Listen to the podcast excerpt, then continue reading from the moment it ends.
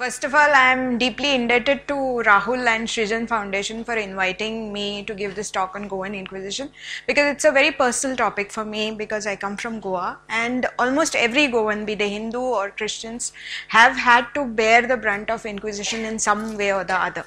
You will come to know it as I uh, talk more about it.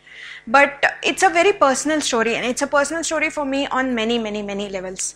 A, because uh, my family had to bear the brunt of it. B, because my family has been personally involved in Goan liberation struggle for the past three generations, actually, right from my grandfather's generation. And C, because A.K. Priolkar, whose book is the most scholarly work on the topic Goa Inquisition, happens to be my aunt's father. So, this is a story, this is a book that he had gifted to my grandfather. And this is a story that I have been familiar with. Uh, since my childhood you could say. It's it's been a part of my consciousness uh, while growing up. But having said that when i started preparing for this talk it still was the most emotionally exhausting process of my professional life because it is different when you hear the stories it is different when you actually go through the book page by page and actually figure out and relive those memories and it's not fun uh, they say that who you are today is a result of past decisions. And those decisions are not necessarily made by you. They are made by people sometimes years ago. But you are what you are because of those decisions. I am what i am shefali vaidya a hindu woman from goa. Because of a choice made by my ancestor some sometimes in 16th century when the Portuguese came to Goa and Salset, which is known as Sahasashti, Sahasashti means 66 villages where Hindus are settled. Uh, myth says that Parshuram had settled Hindus from Kashmir into that those 66 villages. So that is why that region was called Salset. So Salset, Bardez, today what is known as today's Old Goa and a couple of other islands were what formed the Portuguese territory for the first 200 years almost. Later on, the Portuguese slowly, slowly started uh, going further and they annexed the whole of Goa. But in those days, what the Portuguese called Goa was primarily two districts, one of Bardez, one of Salsette, and three islands of Chorão, Diwar, and Old Goa. So my family used to live in a village called Nagoa. That Nagoa village bordered a village called Verna, where the original Mahalsa temple was, who happens to be my Kuladevata. But the British, sometimes in 1566 or one or two years after that, they embarked on a major temple destruction, uh, destruction drive where there were edicts from the King of Portugal saying that every single temple in that district should be destroyed. So, in one year, there are records that they destroyed some 280 temples. Destroyed as in razed it to the ground. Wherever possible, people smuggled because they knew that this is going to happen they uh, smuggled the main Vigraha out, uh, would know more about this, and they established the Vigraha, they crossed the river because Brit, uh, Portuguese territories were on one side of the river, and on the other side of the river it was either Adil Shah's kingdom or the kingdom was uh, administered by Saundekar Desai's Hindu rulers on behalf of Adil Shah. So those territories were still safer, the mainland was still safer.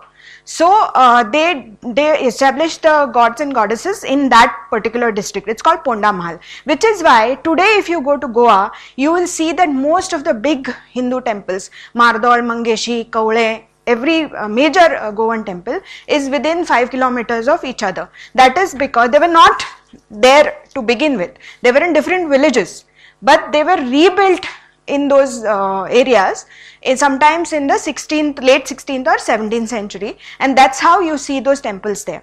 So today if you go to see in goa there is only one temple that still exists which belongs to the pre portuguese era. That is the stone temple that survived because that is at the base of the western ghats and it is too difficult to go there. It was hidden in a forest that is why that temple survived and that is known as Tamdi Surla Mahadev. You'll see a picture in the slideshow later on. All the other temples that you see today are all built in the 16th century or 17th century or later, which is why you see a distinct Indo-Portuguese uh, architecture in those temples.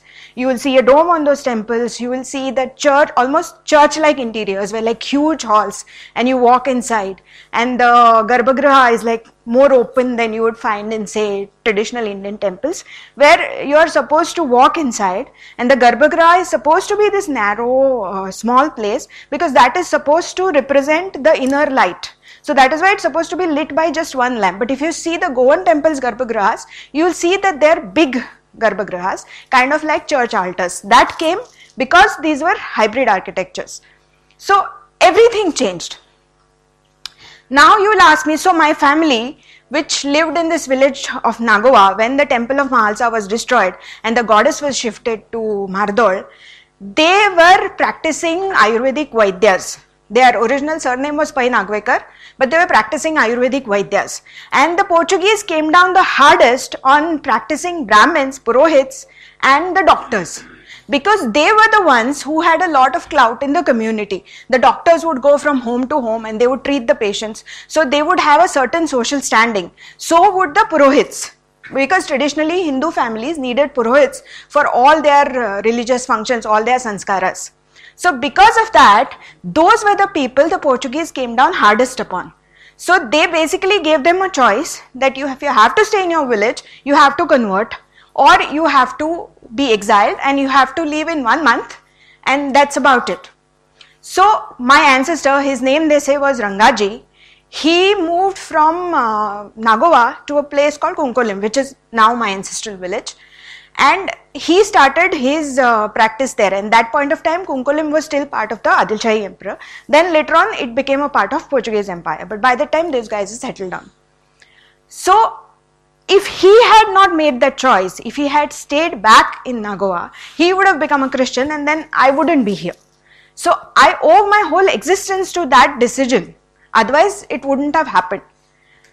This affected the life of practically every person in Goa. This is the story of every person in Goa. Every Saraswat who has moved to Kerala, who has moved to Karnataka, it is the same story, thoda थोड़ा बहुत फ़र्क है but essentially the script is the same so you last me how did the Portuguese first come to Goa Goa was first ruled by the Kadambas then by the Vijayanagar empire for some time then by Ibrahim Adil Shah and when it was ruled by the Muslims obviously there were a lot of Hindus in Goa at that point of time but they were being discriminated against so they rode to the king of Honavar and they said, who was a Hindu king, and they said, do something. We are being oppressed by this Muslim ruler, Ibrahim Adil Shah. So come and save us. Now that king of Honavar, he had a general called Timoja. And that Timoja was given this task of going to Goa and waging a war with Ibrahim Adil Shah. But he realized that he was not strong enough.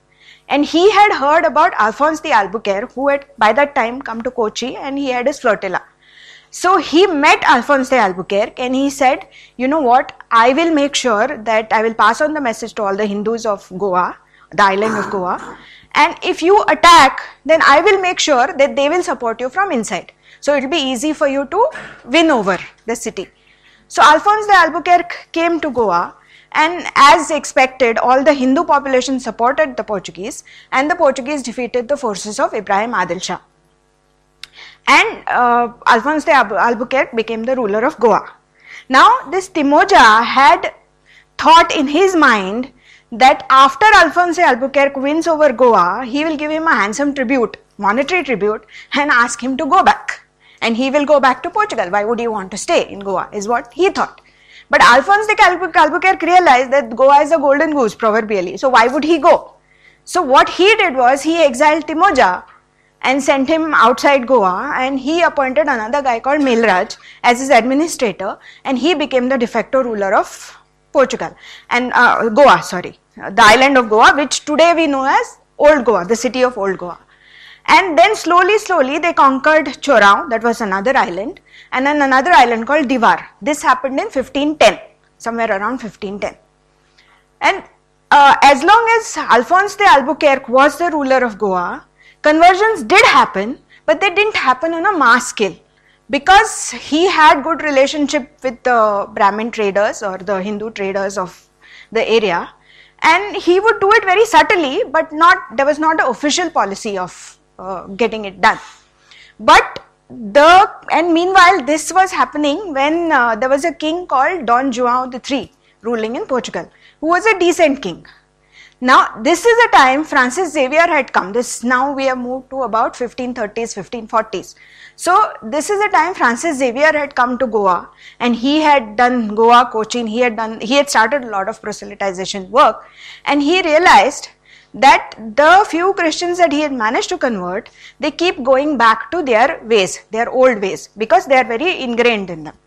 So he wrote a letter, Xavier wrote a letter to the king, João III, saying that uh, by the time court of inquisition was already established in Portugal and it was uh, basically being used against the neo-Christians, which is the Jews converted to Christianity. So it already existed. Spanish Inquisition existed, Portuguese Inquisition existed in Lisbon. So he told the king of Portugal, King João III, in 1542 if I remember, let me uh, recheck the dates, saying that these people relapse back to their heathen ways and they are you know really uh, people of a very bad character. So please establish the court of inquisition to punish the uh, natives of native Christians of Goa who relapse back to their heathen ways. But the king didn't listen to him and Francis Xavier died before the court of inquisition was established and uh, the king also died. João III died. And when João III died his son was already dead before him. So he had a grandson called Don Sebastian who was only 3 years old when the grandfather died. So he was the new king. And the dowager queen Catharina was the person in charge. And she was very much under the influence of a cardinal called Henrik who was a fanatical Catholic so he persuaded her to establish the court of inquisition in Goa. This happened in 1560. Meanwhile, before that, there were two guys. One was called Diego Borba and one was called Miguel Vaz. They were the ones who embarked on a really big mass proselytization drive in Goa. And they actually got an edict from the king. Let me read from that edict. In 1541, the Portuguese king, on the advice of the church, decided to follow the policy of rigor de misericordia, which is rigor of mercy in Goa. All the temples on the island of Divar and Goa Puri, which is old Goa today, the island of Goa, were destroyed. In 1548, Bishop Albuquerque wrote to the king that he hoped, quote unquote, within one year or at the latest two, we shall make this whole island Christian.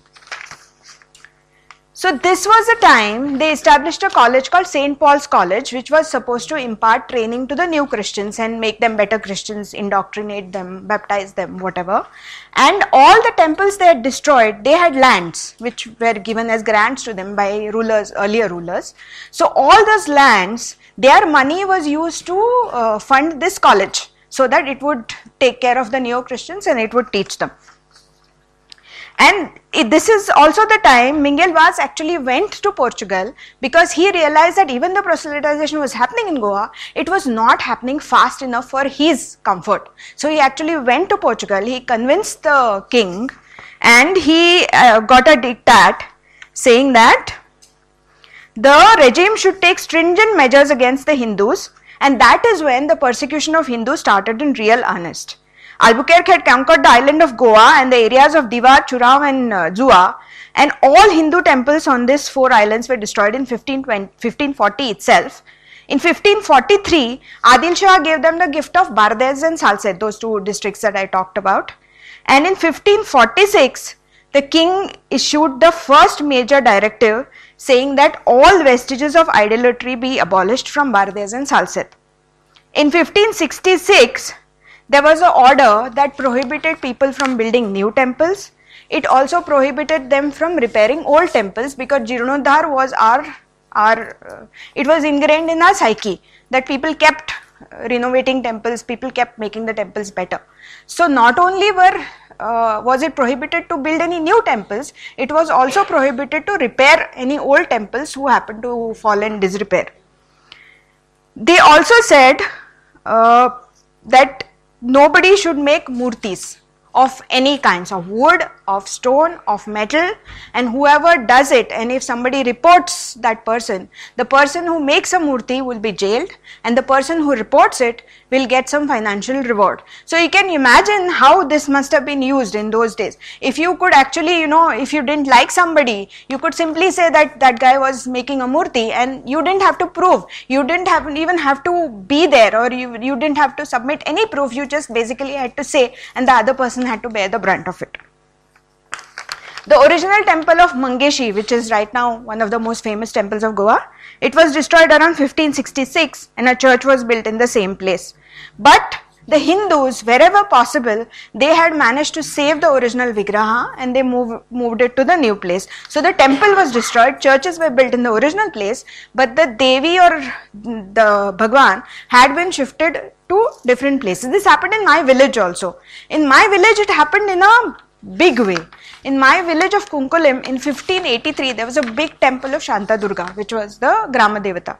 That temple was destroyed, but the people of my village, they actually led an armed resistance and three missionaries and 14 local converts and two soldiers were actually killed in 1583, Portuguese soldiers.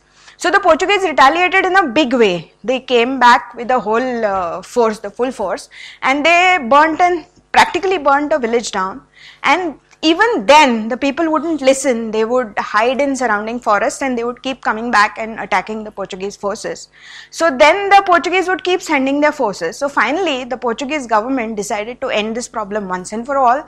And they called the chieftains of the village the warriors for talks in their fort in asolna so 16 chieftains they actually went and the Portuguese told them that we will not interfere into your dharmic affairs but and we'll give you passage of uh, you know peace and all that so come without taking any arms. So they actually went there and you can imagine what happened. It's not a new story. They just basically locked the doors and killed all of them. Only one person survived because he jumped out of the window into the river and then he swam and went to Karnataka. So this was happening simultaneously. So the Portuguese had two kinds of policies. One was to make life so difficult for Hindus that being Hindu became a huge burden a remaining Hindu became a huge burden. And on the other hand, if you became a Christian, you had all sorts of incentives. You had financial incentives, you had social incentives, you had all sorts of incentives. Anti Hindu laws had made life hell. In 1560, the Viceroy ordered Hindus to be thrown out of Portuguese territories because those Hindus who refused to convert. They were given one month to dispose of their property, otherwise, it would be taken over by the crown. So you can imagine people basically sold everything that they could in a distress sale to whomever, and who would buy it? Obviously, people who had converted to Christianity. Hindus were forbidden to wear the sacred thread. Government employment and contractual work was given only to converted Christians. Hindus were prohibited from holding public offices. Village assemblies, every village in those days had an assembly which had the Gaukars, which had the local inhabitants of that village, who formed the Gram Sabha and they would take all the decisions. So some people converted obviously for whatever reasons. So the Portuguese issued an edict that uh, no Gram Sabha could be held unless there were Christian Gaukars in it. So even if in a village the Hindus were in a majority and the Christians were in a minority, the Christians had to be there in the Grama Sabha, otherwise you couldn't hold a Grama Sabha. And in villages where the Christian Gaukars numbered more than the Hindu Gaukars, Hindu Gaukars were not allowed to be even represented. So that Grama Sabha would be only Christian Gaukars. Hindu Gaukars, even if they were there, they were told that you can't participate. So obviously, and a lot of monetary things, everything in, uh, was related to land, right? So if the Gaukars were told that you can't have any uh, part in the affairs of the village, they would at some point of time say that okay, I'll become a Christian. So that was the kind of policy that that was uh, made. Then uh, in 1620, the Viceroy uh, issued an edict that no Hindu could marry in the Portuguese territories. Hindus were forced to either cross the river and go to the mainland and in Adil Shah's territories to marry. If they couldn't even cremate their dead, they had to cremate their dead in boats in the middle of the river because they couldn't cremate them on the island. Simply because it was a Hindu rite and it was considered heretical.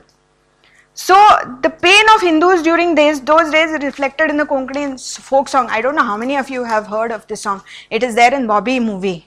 How Saiba Pol Todi Damula Logna Koita. How Saiba Poltodi Veta? Poltodi Veta actually means I want to cross the river. That term, I want to cross the river, has a very sad meaning in Goa because it means that I want to escape from the Portuguese territories, I want to cross the river and I want to go to a safer place. And that is why the person says, How Saiba Poltodi Veta? Damula Logna Kueta. Damu is a metaphor for a Hindu. So I want to attend Damu's marriage. That is why I want to cross the river, I want to go to a safer place. Maka Saiba, what kolona? I am stopped from going across. So, dear boatman, please take me there. Um, and and that person says, "Ge ge ge ge ge ghere saiba." And the boatman says, I won't because he's terrified of the Portuguese. So the whole song is about the person saying that I'll give you my bangles, I'll give you my nose ring, I'll give you my uh, uh, paunka pageant, I'll give you all the gold I have, but please take me Poltodi. I want to, I want to preserve my dharma. That is the meaning of the song. But now it's become a happy folk song but there's a lot of pathos in it. And in 1669 came the worst, scariest order of the king. The king issued an order that all orphans from Hindu families should be handed over to the Jesuit priests to be baptized, educated, and indoctrinated by the fathers of the church. And this edict had specified that children whose both parents were dead, whose grandparents were also dead, only those children were supposed to be handed over to the Jesuit priest. First of all, even that was not fair, but that was the edict. But in reality, what was happening is after the death of just one parent, be it father, mother, grandfather, grandmother, whatever, children were simply being collected and handed over to the Jesuit uh, priest. And what they did, the first thing they did was they cut off the shikha, the shendi of the child. And then the child couldn't even go back because in those days of orthodoxy, to cut that shendi, cut that shikha meant that family or, or neighbors or the community would not accept the child back. So the child had no option. Then they would feed the child something and they say now the child has eaten uh, with a Christian, so he's become a Christian already. So abhi aap kuch nahi kar sakte and then, if a small child, if a four year old, five year old, six year old child is baptized like that, whoever is related to that child, be that a mother or a father or a grandparents, sometimes they would simply convert out of their own will simply because they loved the child. I mean, you can't tell a mother that your son has become Christian, so now you just give it up. The child, mother will say, okay, I would rather be with my child. So that's how they converted a lot of people. Then they converted a lot of people uh, giving enticements of property. So, according to Hindu law, when a man died, his daughter wouldn't inherit the money because she was given kanyadhan during her wedding. So, what the Portuguese said was that in case a Hindu person dies, his daughter, if she becomes a Christian, or his widowed wife, if she becomes a Christian, she inherits the entire property. And if the wife and the daughter refuse to, and if the son uh, becomes a Christian, he inherits the property. And if there is no son, if the nearest relative decides to become a Christian, then forget the children, he will inherit the property. So that is how it became a lot, it, Christianity, embracing Christianity was made profitable. Again, if you are a slave of a Hindu person or a Muslim person, and slavery was practiced in those days in Goa, then you could become a Christian and then you would no longer be slaves. So obviously a lot of people embraced Christianity just to get out of slavery. So this was how Christianity was propagated. then they said, then they would simply put uh, pieces of bread and pieces of beef in the common water supply of a community, like a community well, like a community lake or whatever. And then when people would drink the water, they would say that, okay, now you have drunk the water, which is has beef in it, so you are no longer a Hindu anyway, and your people will not accept you, so the only choice you have is to become a Christian. And then there were some people who became Christian out of own volition as well. I'm not saying that not everybody was converted by force, but most of the conversions were not by conviction. About more than 90% of the conversions were either by coercion, were either for profit, were either out of fear, ignorance, all of these things. Everything but conviction, which is why they had to establish the court of inquisition. Because if you become a Christian out of conviction, then why would you go back to your old ways? You wouldn't, right? Logical. So, the only reason why the court of inquisition had to be established in Goa is because the Christians would keep going back to their older ways. Hindus were prohibited to teach their children about their own religion, and children younger than 15 were forced to attend Christian preaching, organized in public places. Every attempt was made to humiliate and emasculate Hindus, while converts were given concessions, jobs, and right to property. And still, a large population of Hindus chose not to convert. They either moved to the mainland areas which were still not controlled by the Portuguese. Some moved to Karnataka, some moved further down to Kochi, which is still which is why you find Konkani speaking people all the way down to Ernakulam, all the way along the Konkan coast.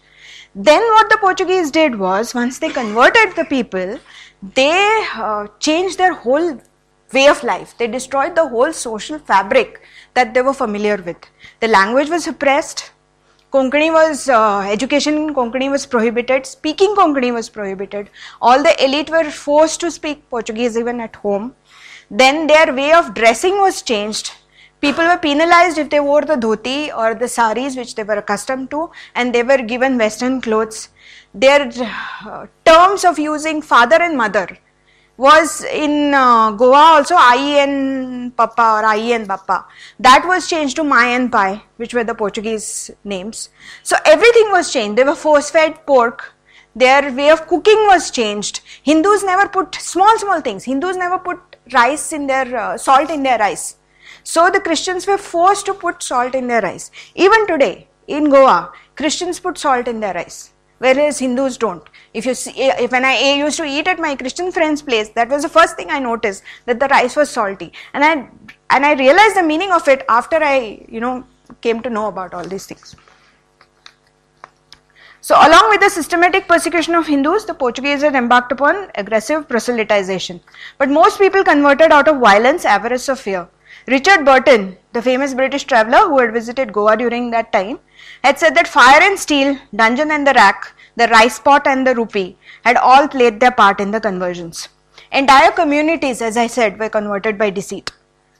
Dr. Antonio Noronha, he was a former judge of the High Court in Goa, in his essay, The Hindus and the Portuguese Republic, had written, I quote, In 1560, there existed one church in Salsette in less than 15 years, 28 full parishes had been established.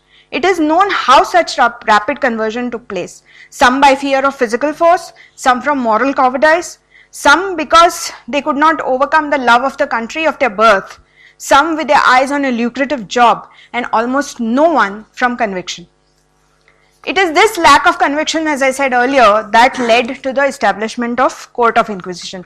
The Court of Inquisition was established in Goa in 1560.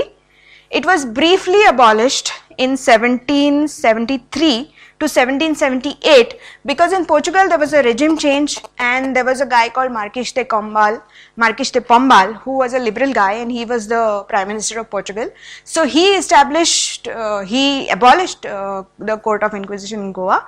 But after five years, the regime changed again and he was fallen out of favor and the uh, inquisition returned back to Goa. However, Okay, now how was the Court of Inquisition formed? The Court of Inquisition had two inquisitors, both answerable only to the king. They were appointed only by the king of Portugal. They were not answerable to the Archbishop of Goa. They were not answerable even to the Viceroy of Goa, who was the highest secular authority of Goa. They had uh, uh, uh, their appointments from the Pope, but they were answerable only to the king. The aim of the Court of Inquisition was to punish new Christians who practiced the customs and traditions of their erstwhile faiths, be it Jewish, Muslim, or Hindu. It is true that the Court of Inquisition was meant for the neo Christians who kept lapsing back to the ways of their old faith, but the Inquisition also had the powers to punish any Hindu who would stop or who was perceived as somebody who tried to stop a conversion.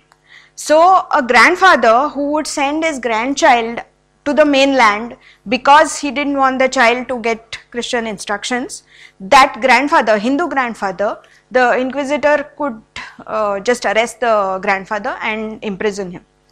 Such people, Hindus were not killed but Christians could be killed, the Jewish people who had embraced Christianity could be killed, Muslims who had embraced Christianity could be killed. But these people could be tortured, they could be beaten, or they could be sent off to Portuguese, other Portuguese colonies as slaves, the Hindus. So, what were the offenses that made neo Christians liable to be arrested by the court of inquisition? You must be wondering, right?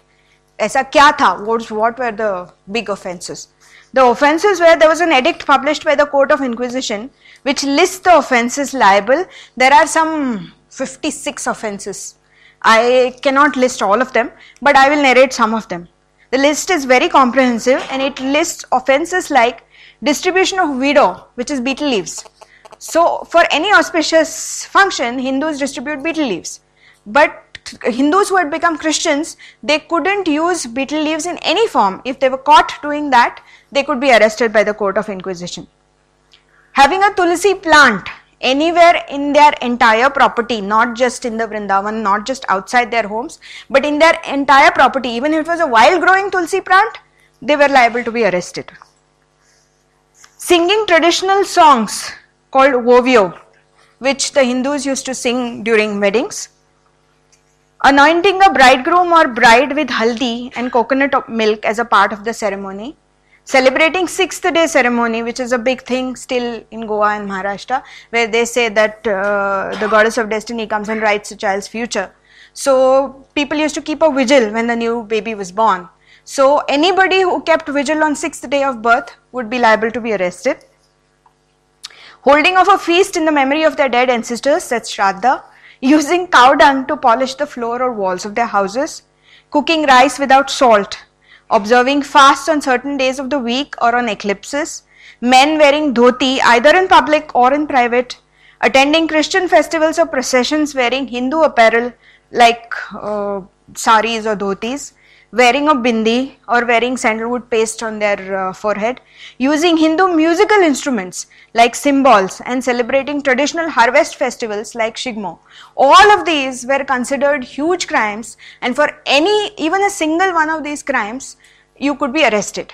Now, witnesses were encouraged to denounce Christians who had uh, relapsed into heresy. So again, as I said, there was no onus on the witnesses to prove anything. So if you didn't like somebody, you could just go to the court of inquisition and say that you know what this person was seen uh, bowing before an idol and the court of inquisition would come and arrest that person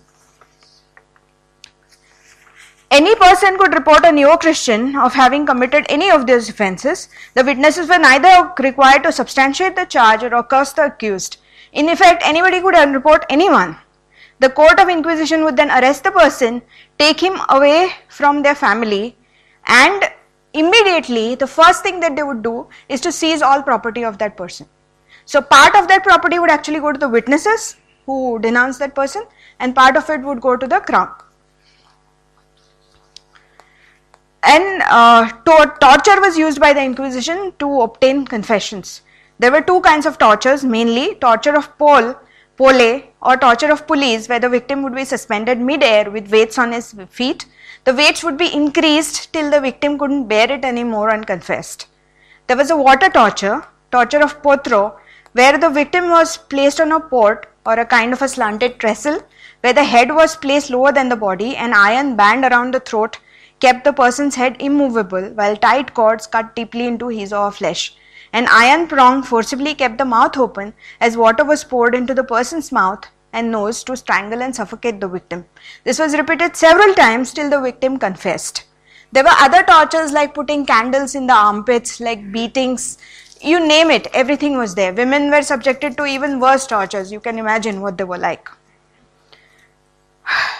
The Archbishop of Evora, a Portuguese archbishop, had remarked in a speech that the inquisitors went to the length of imprisoning in its jail women who resisted their advances and after having satisfied their bestial instincts, ordering that they may be burnt at stake as heretics.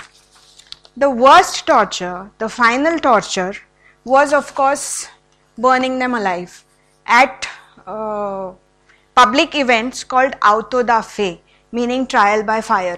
These auto da fe's were held once a year or maybe once in two years, where people who had not confessed and people who were convicted of heretical crimes were actually burnt alive at stake. Charles Dellon, I don't know how many of you have heard of his name, he was a French doctor who was based in Damau when he was arrested by the Inquisition on the charges of uh, not following Catholic practices like uh, respecting images and whatever. He had some personal enmity with the governor of Damau, that's why he was arrested. And then he was taken to Goa and he was imprisoned by the Court of Inquisition for three years. He later on uh, went back to France and he wrote a book called Relation of the Goan Inquisition in French, which was a contemporary account. And from that account, we know many of the things that actually happened at the court of inquisition. The court of inquisition was held in a big palace called the palace of inquisitions or the santa casa the holy house. It is today i don't know how many of you have been to old goa but in Old Goa, there is a big church where uh, Francis Xavier's remains are kept, and across the road is the main basilica. Next to the basilica, there is another church called St. Catherine's Church. In between the basilica and Catholic Church, the Catherine's Church, there is a huge ground which is right now just lying fallow. But that's where the palace of Adil Shah used to be there, which was taken over and made into the uh, Inquisition palace so much was its terror that nobody could call that that palace as Santa Casa as a house of Inquisition or the Holy House. They used to call it Hodlegar, meaning big house, the local people. So Charles Dellon has described that the Palace of Inquisition was a dreaded imposing building that contained about 200 prison cells, many of which were dark and windowless. According to Dellon, the two inquisitors had their living quarters as well as a chapel in the palace. All inquisitors were nominated by the king and confirmed by the pope and received more respect than the archbishop or even the viceroy. Philip Neri Xavier, in his book published in 1903, says that the terrible acts of the Inquisition has caused terror to be so deeply rooted in the memories of the people that nobody dared to name the palace as the house of the Inquisition, but gave it the mysterious name of Hodlengar. Charles Dellon has given a detailed account of the auto da fe, that grisly ceremony where people convicted of heresy were burnt alive. The victims to be tried were given yellow robes with the cross of Saint Andrew painted in red in front and behind. These robes were called sambenitos. Those victims who were convicted wore robes, robes called the samarra, which had their own portraits, the portrait of the prisoner painted on the robe and on both sides they had ascending flames and devils pushing those uh, unfortunate people into the flames saying that these people are basically going to go to hell. When they were about to be burnt alive the victims were asked one question do you want to die as a christian or not? If they said they wanted to die as a christian they would be strangled first as an act of mercy and then burnt. And the people who would not confess would be burnt alive and mind you, the jurisdiction of the Inquisition was on the living as well as the dead.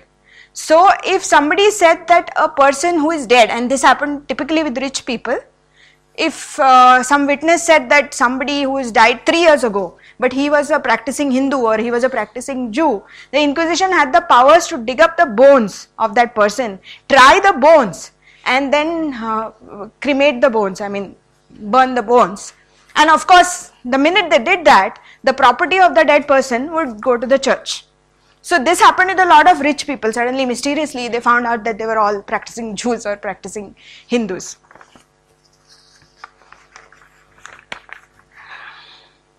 This happened, uh, Autos da Fe happened in a place called Campo Santo Lazaro. Even today, if you go to Goa, there is a pillar called uh, it's called in Konkani Hatkatro Khambo, meaning um, the pillar of broken hands, where uh, the people would be tied, uh, who, who were to be burnt, and they were burnt. That now it's lost in the urban sprawl, but it still exists. That pillar still exists in Goa. The Inquisition also had the power to censor and confiscate books. All books written in Sanskrit and Marathi were seized by the inquisitors and burnt on the suspicion that they might be heretical in their content. Boxes containing prohibited books were carried in procession at an auto da fe and burnt in public. The Court of Inquisition did keep records of all the cases it handled, but in 1812, when the uh, Court of Inquisition was finally abolished, official records were burnt. There is no accurate information about how many people were tried by the Inquisition in its entire duration of over 250 years, but there is recorded data available that in the 63 years period between 1561 to 1774, 16,712 cases were tried by the Court of Inquisition. Now you will ask me 16,712 is not a big number, so why should we bother? First of all, remember that Goa's population at that point of time was very, very minuscule. What the population was then, 16,000 people mattered a lot. Secondly, the territory under the Portuguese rule at that point of time was about one eighth of today's Goa's territory. So, in such a small territory, 16,000 people's lives mattered a lot. Yes, but this is a typical question that I get asked a lot, you know. When I announced, when I announced that I was giving a talk on Goan Inquisition, the first comment actually came from a Goan Hindu. And he said, Aap gade murde rahe ho? Why are you raking up the ghosts of the past? Why do you want to talk about it? Now Hindus and Christians live peacefully in Goa. Why, why do you want to talk about it? Exactly. Exactly. That was my answer to him. And truth liberates I am giving you the facts, I am giving you the recorded facts. How you take them is entirely up to you, that I cannot tell you. But these are facts, you cannot just ignore the truth just because it's inconvenient for you. Secondly, it's not even inconvenient. Today, whatever they may tell you, every Christian in Goa knows that they were Hindus converted to Christianity.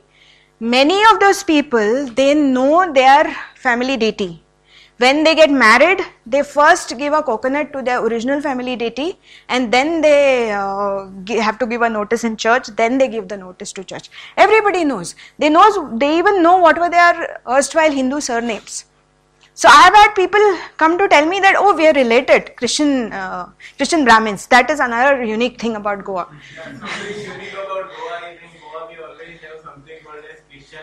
Yes. Yes. So I have a lot of uh, Christian Brahmins coming to tell me that, oh, we are also from Nagoa, so we could have been related at some point of time, you know, that kind of thing. If you see the matrimonial ads in Goa, you will see that Christian Brahmin groom wants Christian Brahmin bride or Chardo, Christian Chardo groom wants Christian Chardo bride. But everybody knows. So it's not that, it's not like, uh, fortunately or unfortunately, it's not like we descended from the Arabs. People know that they were Hindus and they were converted. So, the whole point of this talk is to make people aware that something like this existed. It's very unfortunate that many people today who go to Goa as tourists, they go to Old Goa and they go and pray to Francis Xavier. I've seen even Hindus do that. When you know that he is the person who basically was responsible for the establishment of court of inquisition. And unless you know the truth, how are you ever able to fight it? And it's not that it's happened in the past okay? It happened in 90s it happened with her. It happened in kashmir. It is still happening as we speak in bangladesh. It's the same template. It's the exact same thing that is happening. It's like first make you ashamed of your roots make you ashamed of being a hindu make life so difficult for you and make it easier for you to convert in every which way by giving every other concession possible so that you would always make if you are if you are even slightly weak or vulnerable or whatever you would always take the easier choice. It keeps happening which is why it's important to know about it which is why we need to talk about this. Thank you